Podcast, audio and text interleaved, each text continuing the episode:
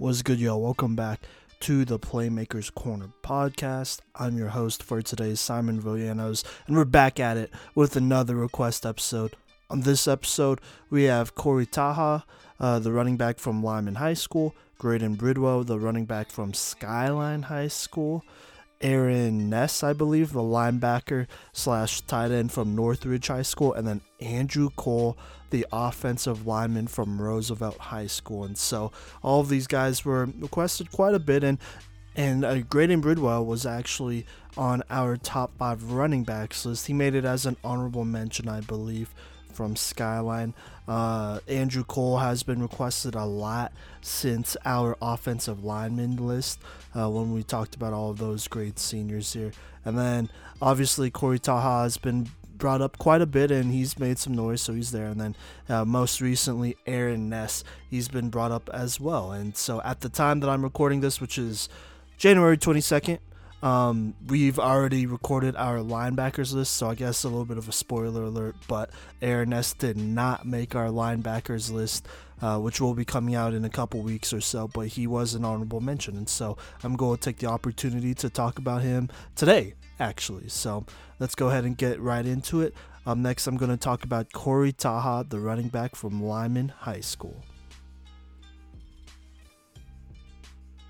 So Corey Taha, the six foot, 185 pound legendary running back from Limon High School, he most definitely made his mark while over there. Um, I'm just going to go ahead and start with the positives here. You know, he's going to go down as one of the best Colorado football players to ever play because of the legacy he left at Limon. So uh, I did some research on him, and, you know, I found some really interesting articles about how he looked up to some of the Limon football players and um, the Limon football program and witnessed them win three straight football championships in a row. Well, Corey Taha was able to return the favor and do just that for Limon High School. In his career, he did end up winning three straight football championships in a row, starting his sophomore year and then leading all the way up to this last season, uh, where he won a championship during a COVID year, which honestly might make it even that much more impressive. Now, it's important to keep in mind it is 1A football, but nonetheless, this is still pretty impressive at the dominance of both Limon High School and Corey Taha. And then, um, just to throw this out there as well, I think it was a record uh, setting 20th state football championship for Limon, so congrats to them. But, you know, let's go ahead and talk about Corey Taha's career. He put up numbers. From the research I, I did, I've seen that he's been starting, at least consistently starting, as a running back on the varsity level since his sophomore year. And so I'm just going to go ahead and read out this uh, these stat lines here for his sophomore, junior, and senior year. So his sophomore year in 13 games, he had 849 rushing yards, 22 rushing touchdowns, 11 receptions for 232 receiving yards, and five receiving touchdowns. His junior year last year, he had, in 13 games, he had 1,469 rushing yards, 15 rushing touchdowns, 17 receptions, 325 receiving yards, and three receiving touchdowns. And then his senior year in seven games, include and this was you know a championship winning season. He had uh, 740 rushing yards, 13 rushing touchdowns, six receptions on 97 yards, and a touchdown. So you don't gotta be a genius to think that though that's great production because honestly it is. You know, he's been one of the most consistent running backs in the last couple years, putting up numbers uh, despite playing in a pretty run-heavy offense. It seems like over there. I know they had a lo- another running back list last year who was putting up numbers and who actually led the team in rushing yards over Corey. But don't get it twisted. Corey Taha is still uh, the workhorse, or was still the workhorse for Limon at the time, and he still put up great numbers. And so, speaking of workhorse course, let's go ahead and talk about some of his strengths here. So, uh, first things first, you know, he has great ball carrier vision. You know, it's very strong, especially between the tackles. Uh, he hits the holes fast, and um, he does it with the intent to score. You know, and so with all that being said, once he hits those openings, he is extremely hard to bring down an open field. You know, I wouldn't say he's the fastest top end speed wise, but you know, he does have a good blend of speed and power and balance, I would say. And so he's definitely hard to bring down one on one because he could either outrun you or he's going to throw a shoulder or a stiff arm at you and make you really work for the tackle. And even then, you know, he still might slip the tackle because he does have pretty quick feet. He has, in my opinion, he has pretty smooth footwork, precise footwork at that, and makes very effortless, smooth cuts once he hits open field as well. And so, with all of that, you know, he's just hard to to tackle. Honestly, he's just a tough guy to bring down because, um, first off, he's hard to catch, and even if you do catch him, you know there's no guarantee that you'll bring him down because he's just so naturally strong. Um, there were multiple times on his highlight reel where he just throws down guys, or he gets them in the right angle where he just throws that stiff arm, and it's beautiful. And he did, did that on a consistent basis through his years at Limon High School. I would also say as well that he has excellent hands to be honest. On his highlight reel, there were a good number of throws um, that were or balls thrown at him that he just made an excellent play on. It was one on one, and he just rose and he showed that he had excellent hands and he could go one on one with a lot of corners and uh, really just beat him out. You know, if he could get that positioning and get his hands on the ball, it's his and you could guarantee that. And you could also see that in a lot of the receiving um, stats and production that you saw over the last couple years. There aren't a lot of running backs, at least in this state, that produced receiving uh, production like that. I think Javion Kendrick, the running back from Palmer High School, the one I went over, he had some pretty similar stats, at least his junior year, but not consistent like this. Corey Taha, in my opinion, just was honestly just way more talented than a lot of players on this 1A level. There weren't many players that could really challenge him, and it showed throughout his years in high school. You know, in even in this last state championship game, he was going against a pretty solid, you know, Strasburg team, I would say. Uh, at least offensively, they had Tristan Graff, they had Colin Russell, who's not half bad, and a couple other guys. But Corey, you know, uh, he just honestly outscored them. He really got the uh, party started with a big time run to start out that game, and you know there's no looking back from there because this is just who Limon is, and um, they're they're a dynasty. You know they're one of the best football programs in the state of Colorado, and I think Corey Taha really embodied what Limon football is all about. And so he had an excellent career there. And honestly, the accolades, they just go on and on. I'm pretty sure he also won 1A Player of the Year for like the second or third straight time, which is absolutely insane. Um, it's really rare that you see that kind of domination. But with that being said, let's go ahead and talk about, you know, some areas of concerns, areas of improvement here. So, look, I, I can't talk about Corey Taha without bringing up the 1A competition, you know uh, he he played one A football for all four, three or four years, and if I'm being quite honest, he probably could have transferred and um, you know, put up some similar numbers or some good numbers against a better competition as well. But the fact is that he didn't. And I get it because, you know, it is his hometown. You know, that's his boys he grew up with. And it's a very good situation. And, you know, you can't really blame the kid for that. But, you know, it's definitely something to keep an eye on for sure. I do wonder how well he would have fared against defenses defenses like uh, Cherry Creek, for example, you know, who had a bunch of D1 players. So that's just my opinion. I feel like I have to bring that up. That's nothing that he could have really controlled, honestly. It's just something that I need to bring up because if I'm being honest, you know, other scouts and doubters, they would probably bring it up as well, you know. But like I said, there's not much you could do about that. Um, so yeah. Blocking wise, I think now we're getting into stuff that he could probably control a little bit more here. But blocking wise, I think he did do it quite a bit, and he wasn't bad, but I think hand placement wise, he could do a little bit better of being more consistent of getting that inside leverage and really driving a guy, right? He had plenty of fantastic blocks, I would say, but there are definitely times where, uh, you know, his hand placement was a little off, and it, some calls could have been um, called holds, if I'm being honest. And on that next level, they will probably be called holds. So I think that's just something he needs to stay disciplined in, just blocking and whatnot. Usually, I think he's pretty good. Like I said, I feel like he has great strength and uh, speed and all that great stuff. And he uses it well when blocking, but he needs to be careful with those hands. So that's one thing I gotta throw in there. And then last but not least, Uh, I already mentioned this, but top end speed is a little concerning. On his Hudl, it does say he's at a 4 7. I would.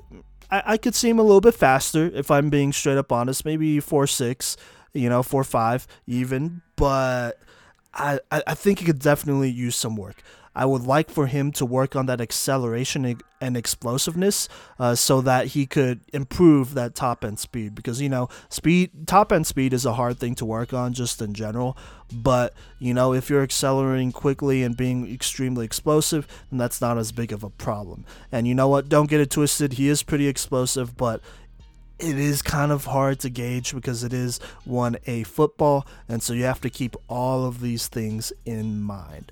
Um, so there you go. Honestly, not a whole lot of areas of improvements. Really, I just want him to become more explosive and then work a little bit more on that blocking. And then honestly, he could probably put on a little bit more weight too. Six foot, 185. That's a pretty solid frame for a running back coming out of high school. But I think he could maybe become a little bit more of a power back, if I'm being honest. He seems like somebody who may still be able to run pretty well at a heavier weight but he'll have to figure that out for himself. Um, it, it just depends. And I don't think I said this before, but Corey Taha did commit to Colorado State.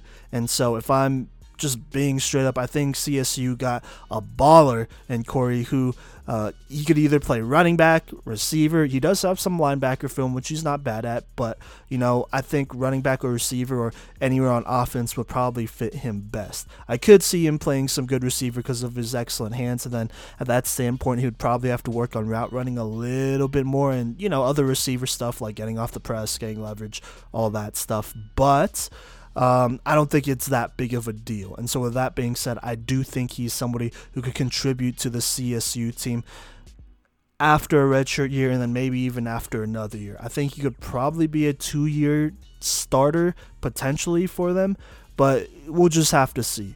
I think my biggest concern here, or maybe not even biggest concern, but I guess my biggest um, unknown here, I would say, is that how will his game that you know he played at at the 1A level translate to a Division 1, you know, FBS level over at CSU. So that's what I wonder, but you know, I I still got to say though, this is probably one of the best, you know, football players uh, that we've ever done a breakdown on and have not ranked. You know, the accolades are there. He's super successful. He's done a lot for that Limon program. You know, he seems like a great guy too, and uh, he's going to go down as one of the best in Colorado history. And if I'm being straight up, you know, there's probably some kiddo out there looking up to Corey Taha, just like how Corey Taha looked up to some of the boys on that Limon football team all those years ago. So, you know, it's cool how it comes full circle, but that's football and that's sports. But, anyways, we're going to move on. And uh, up next, we're going to talk about Graydon Bridwell, the Skyline High School running back. Coming up next.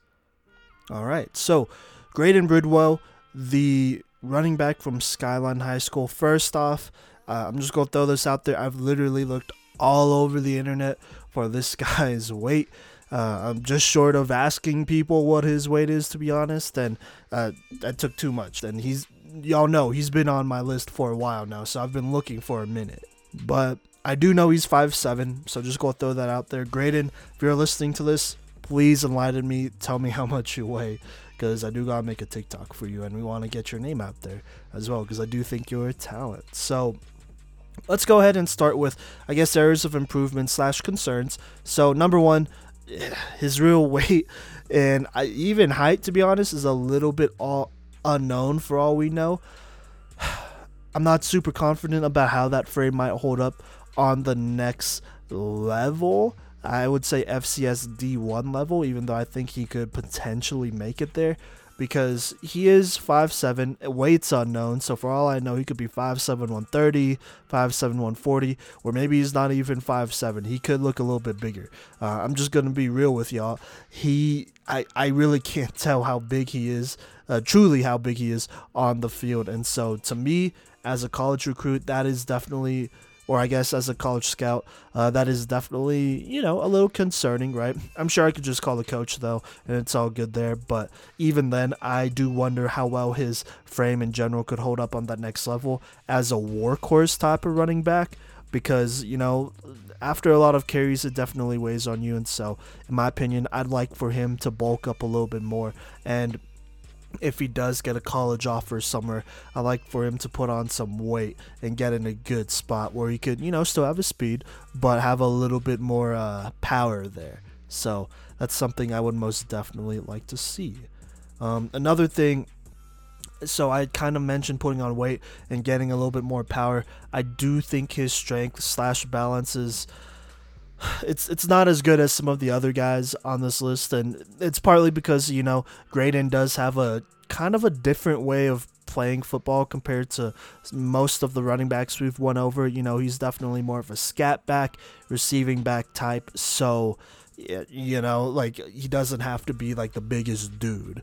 But in my opinion, there were a couple plays uh, on his reels that I in his film that I watched where I feel like he could have scored if he just stayed upright and it's like ankle tackle or like something small like someone dives at at him. And I, most running backs or a lot of running backs that we've run over so far could probably break it but uh, Graydon didn't quite do that. Sometimes he would. I'll give him credit there. Sometimes he would but I would like to see more consistency there. Um, he shouldn't be getting brought down by one guy or by hand or arm or whatever, you know. So I'd like to see him, you know, get stronger there. That kind of goes back to the whole frame thing and, you know, become more of, uh, I guess, a stronger back end or at least more balanced at that. Maybe even more balanced so that he's not tripped up as easily.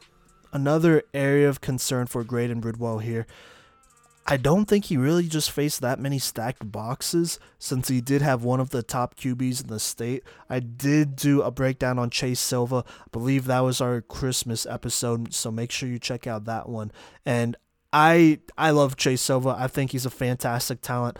I think he was half of the reason why Skyline High School's football team and offense was so dynamic. I think Graydon Bridwell is the other half, honestly. But uh, with that being said, though, you know, I think it's hard to evaluate Graydon Bridwell like this, knowing that the defense couldn't fully commit to him because if they did, then they would just gash them with Chase Silver, Chase Silva, excuse me, either running or throwing the ball, and you really can't take Chase Silva out of the equation like that and not consider him at all. And so, that being said, I feel like there are a lot of opportunities for Graydon Bridwell to create in the opportunities and space he had and uh, he definitely you know benefited from that. So i do wonder how well he could do against more i guess stacked boxes on that next level. Then last but not least here um, i do think he's a pretty shifty guy. You know he, he does well to um, juke and move and use his blocks i would say.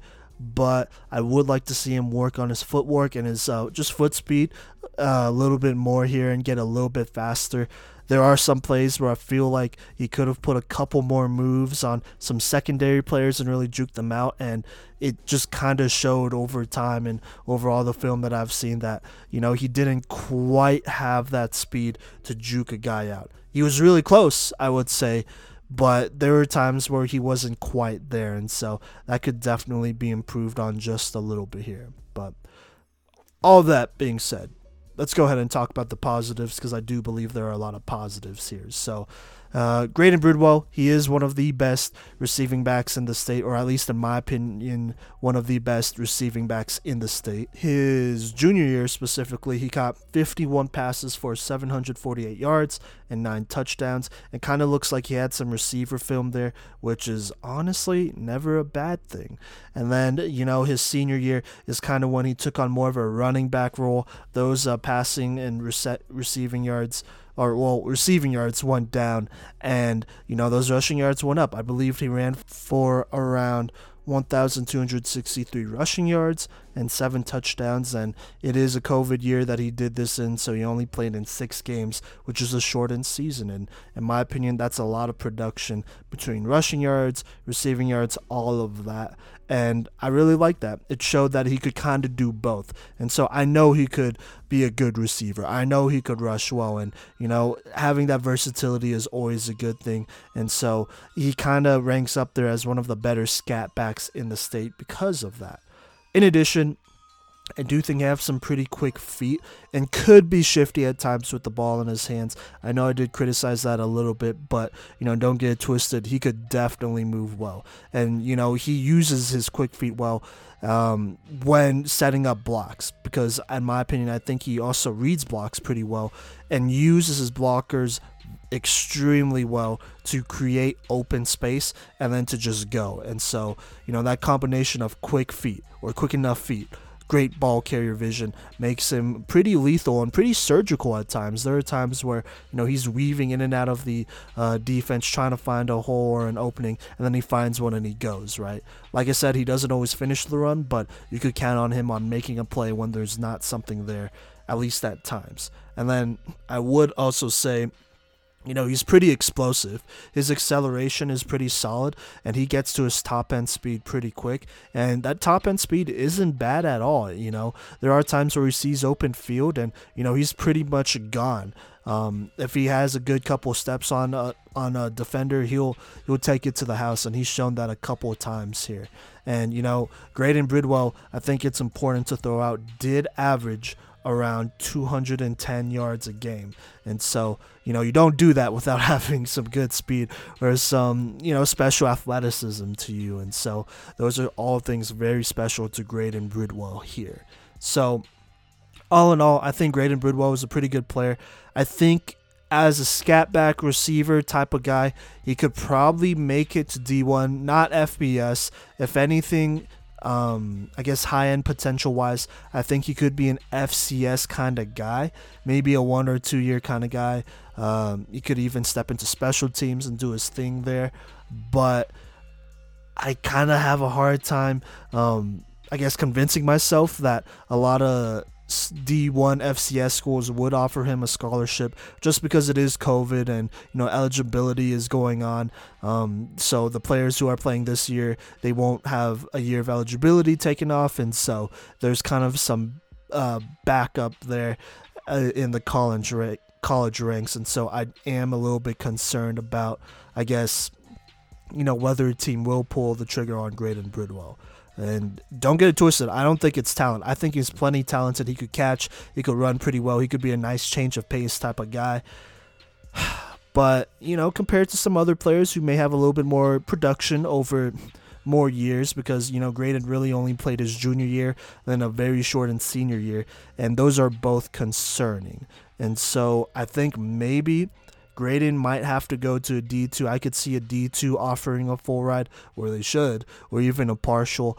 Um, so both of those could work out. And I think if he does, he should take it because I think he could honestly be uh, pretty close to a star or at least a starting running back for a lot of D2 schools and contribute to a lot of D2 or D3 schools if it comes down to it.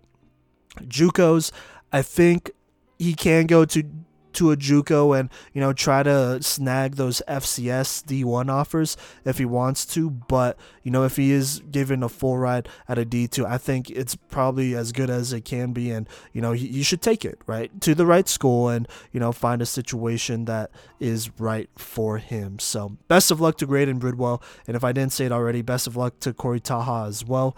Um, we're rooting for both of you, and both of those guys are very good running backs. So, so yeah.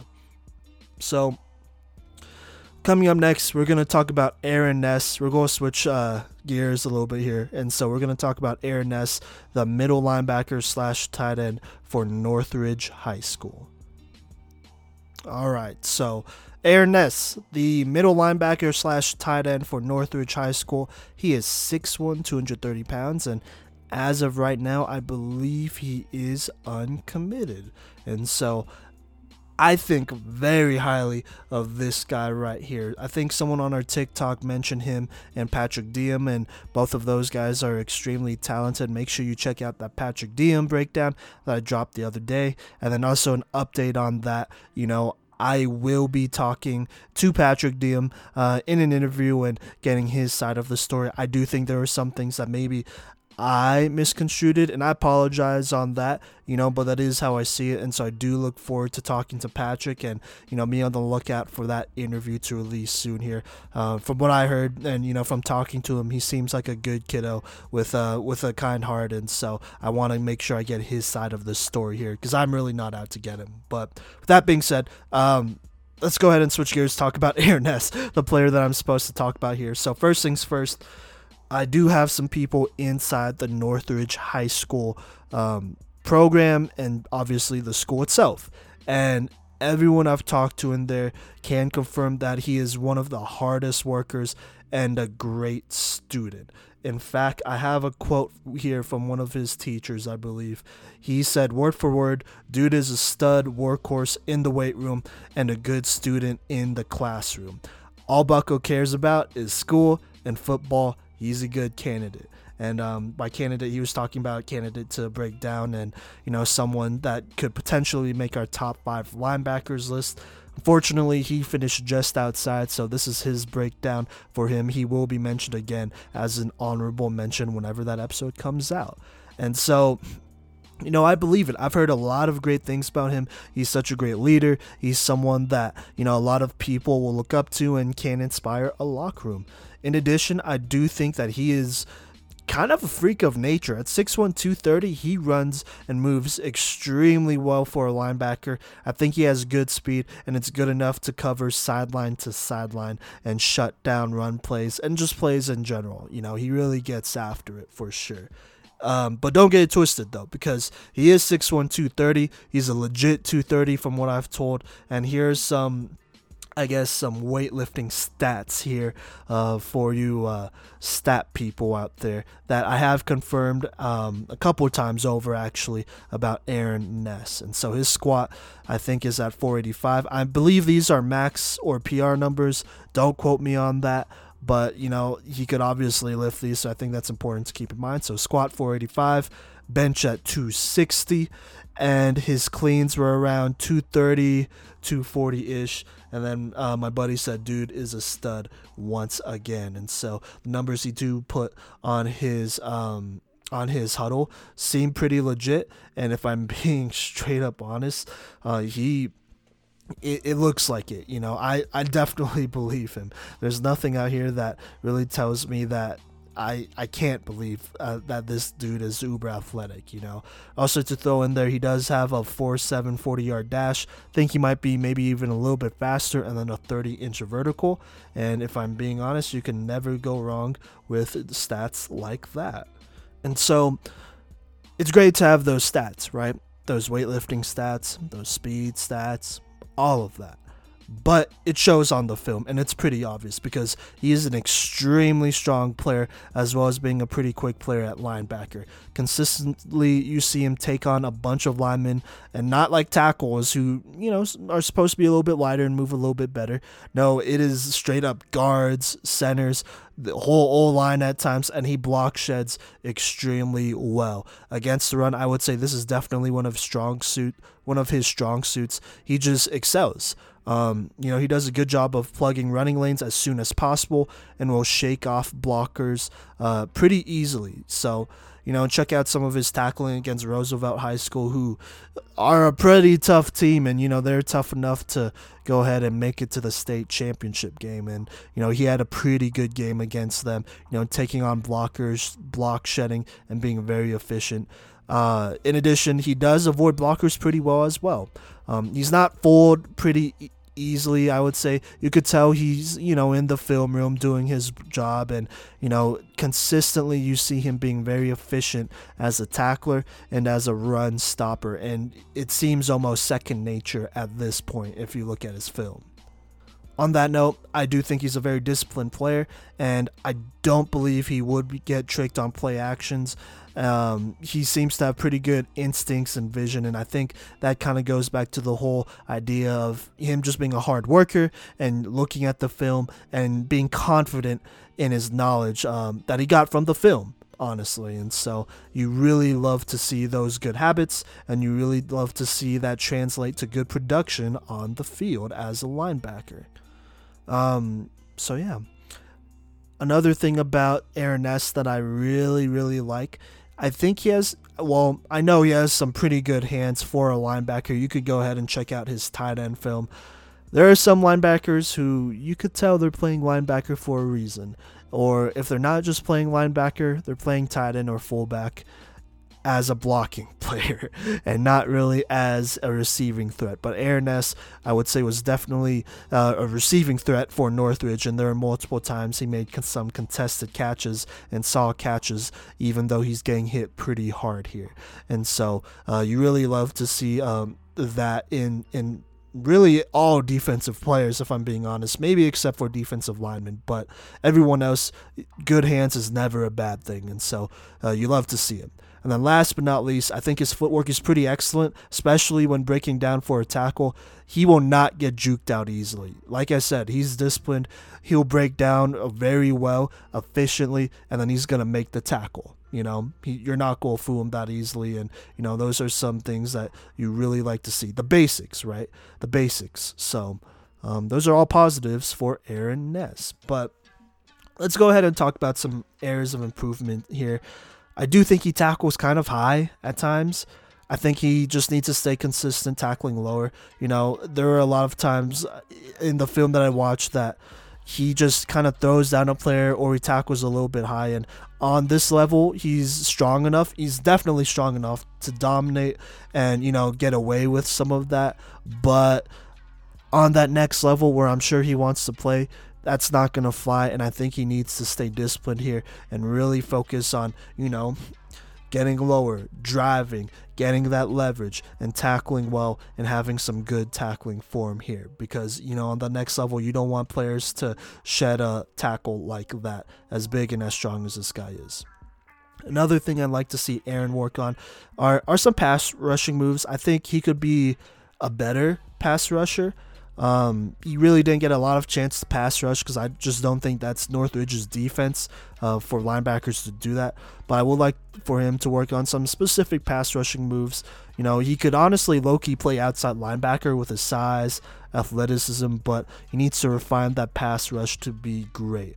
And so I just need to see a go to move or at least uh, some moves added to the arsenal for myself to really feel good about it. The strength, the power, the speed, all the toughness, all that stuff is there.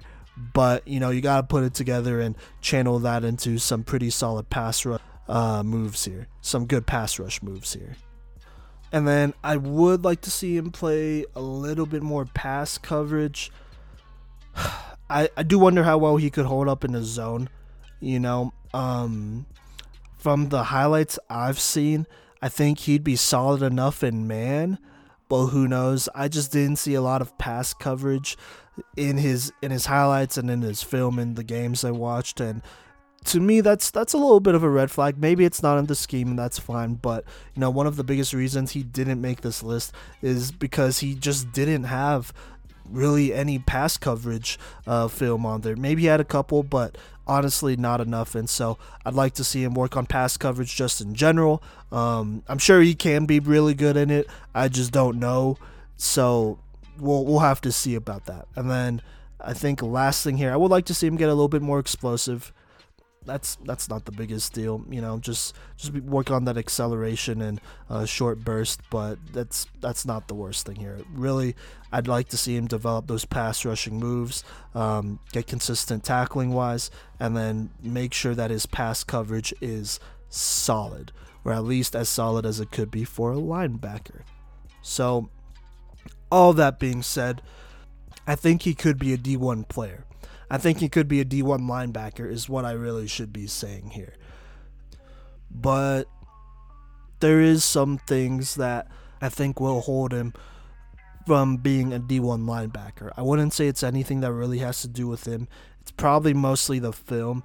It honestly just doesn't help that he doesn't have a lot of great pass coverage film. And you know, in today's game, you gotta be a good pass cover uh, person, defender, if if you're on the field. You know, it's kind of a liability to be taken off the field if you can't cover uh, in in the passing situation because a lot of colleges they do run a spread or they have a package where they run the spread, and so you know a linebacker they gotta be able to hang with those tight ends and sometimes even receivers and running backs and.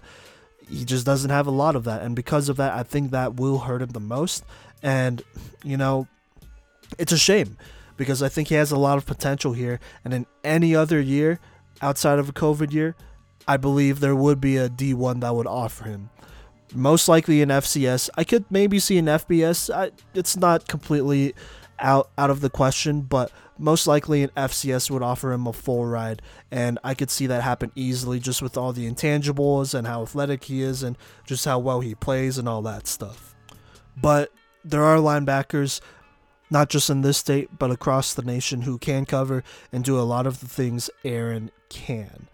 So I think it will be hard for some D1s to, you know, pull the trigger on him and uh, offer him a full ride, which I do think he deserves. And so most likely I could see a lot of D2s and D3s calling, trying to find a way to get this guy on the roster, uh, make room for him, and, you know, get him as much money, scholarship money that is, as possible. Um, I wouldn't completely rule, rule out a D1 because I do think he is a D1 type of guy, but just with the situation right now and I guess with how raw he kind of seems in some ways, at least as a pass coverage type of guy, it's going to be hard to to see that through. So, if I was Aaron and if Aaron you're listening to this, I would say the JUCO route is not a bad idea. I think this will give you some time to it, it's really not you, but it will give you some time to uh, really put out some good pass coverage film. I think that's what you really need. Then obviously keep you know doing what you do with uh, stopping the run and uh, studying the film and doing the right thing as a you know linebacker, even if you're not padding the stat sheet. And I believe if you do all those things and continue this production along with some pass production or pass coverage production, you will be able to earn a D1 offer somewhere and a full ride at that.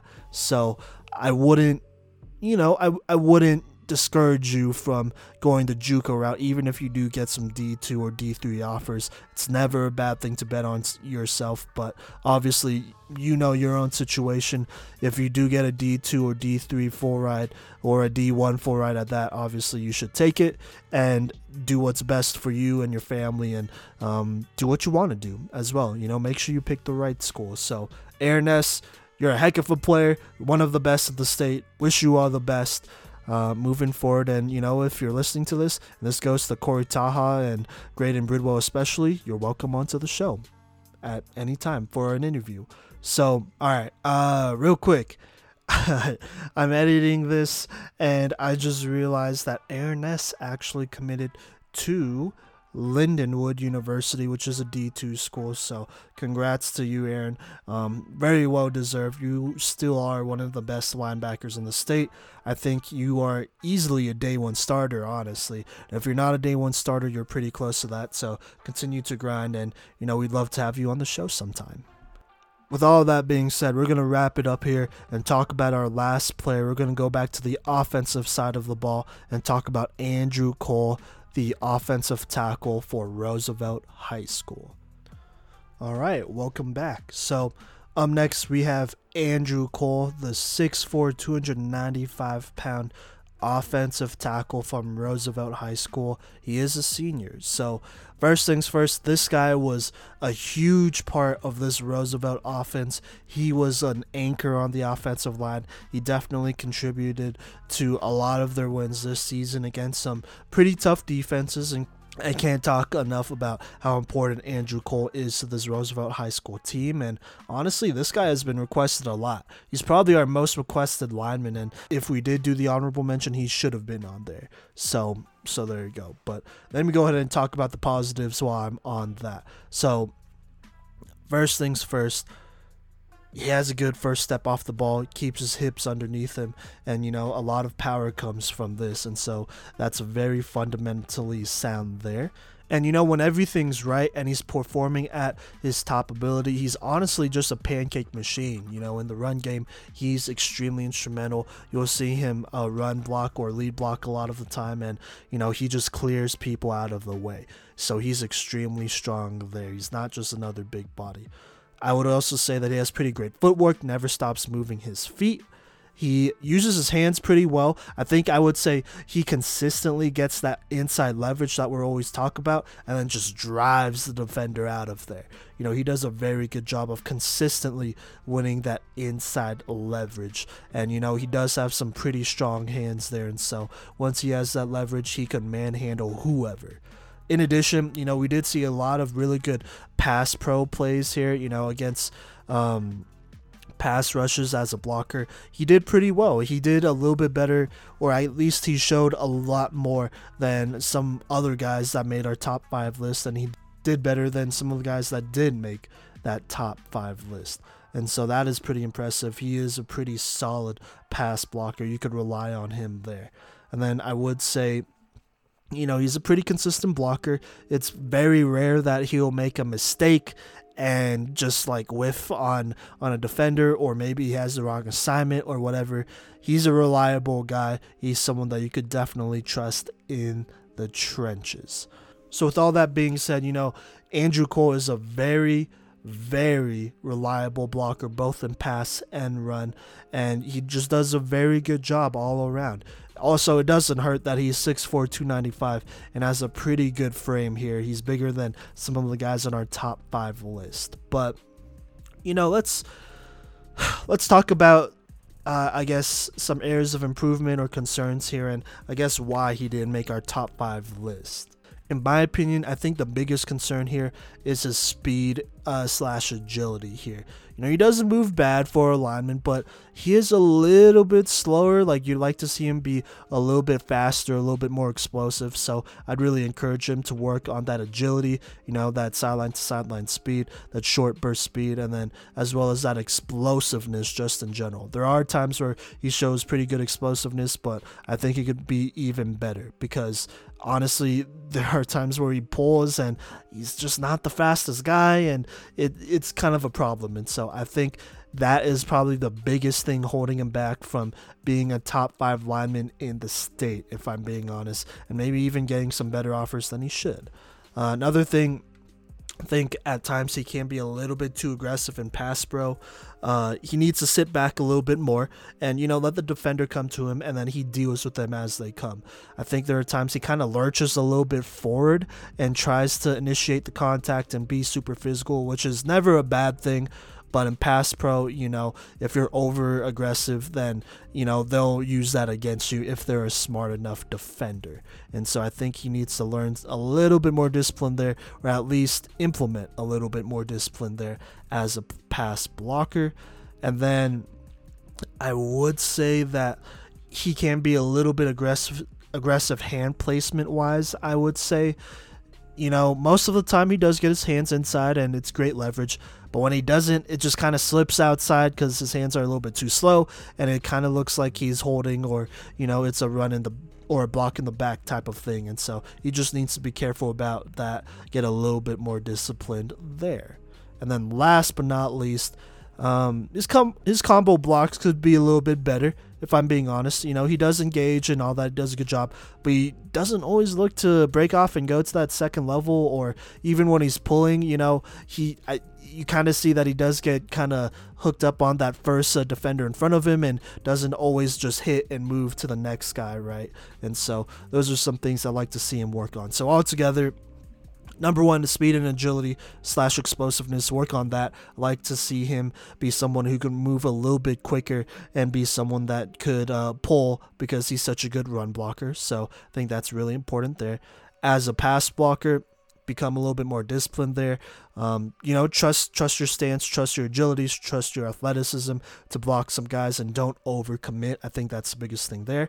Then last but not least, watch the hand placement It's not the biggest deal, but uh, watch the hand placement and be careful there. I think if all those things are done, then uh, in addition, those combo blocks will come along and you'll get better at those. So, all that being said, um, I, I guess I actually do have some breaking news here. Um, so as of today, January 22nd, about a couple hours ago, Andrew Cole did commit to the University of Nebraska Kearney. So first things first, man, congratulations. It is extremely well deserved. I would say that uh, he is probably more of a D2 guy because of the, you know, because of the speed and some of the agility there. I think he could work on that and become much more better than that. But all that being said, you know, he still found found a spot, got an offer. So congrats to Andrew Cole for, you know, finding a home and finding a spot with the University of Nebraska Kearney here. I do think he's someone who could potentially start maybe D, day one or, you know, get some reps day one, but like we tell all of our guys, you know, take that red shirt year, that's okay. Um, you know, get used to the school academically and then you know work on some things you can and then that next year that way you got four full years of of some of the best play that you can honestly offer so yeah i think that's pretty much it for this episode of the playmakers corner podcast once again shout out to the people who once again requested corey taha Graydon Bridwell, Aaron Ness, and Andrew Cole. I had a lot of fun doing this one. There are a lot of talented players here. Obviously, Andrew Cole and Corey Taha both committed, but I would like to see Graydon Bridwell and Aaron Ness commit here or uh, get some offers somewhere. So go ahead and give them some recognition. On top of that, you know, thank you for rocking with us. Make sure to check us out on Instagram, Facebook, Twitter, TikTok. Uh, you know, we'll be posting a lot there. We'll be posting updates and stuff going on. And then just remember, you can always request players. We do both in state or out of state, but we do prioritize in state players that are seniors, trying to get as many of y'all out there as possible, get some recognition for the seniors in this uh, great state of Colorado. And so when you do request a player, just remember request uh, include their name the position they play, and then what high school they're from, just so that we can make sure we get the right guy. And then we'll make sure to get to that request as soon as possible. So, that being said, wherever you're at, have a fantastic day. Feel free to check out all the content we have here on the Playmakers Corner and look out for Cody's request episode this Wednesday.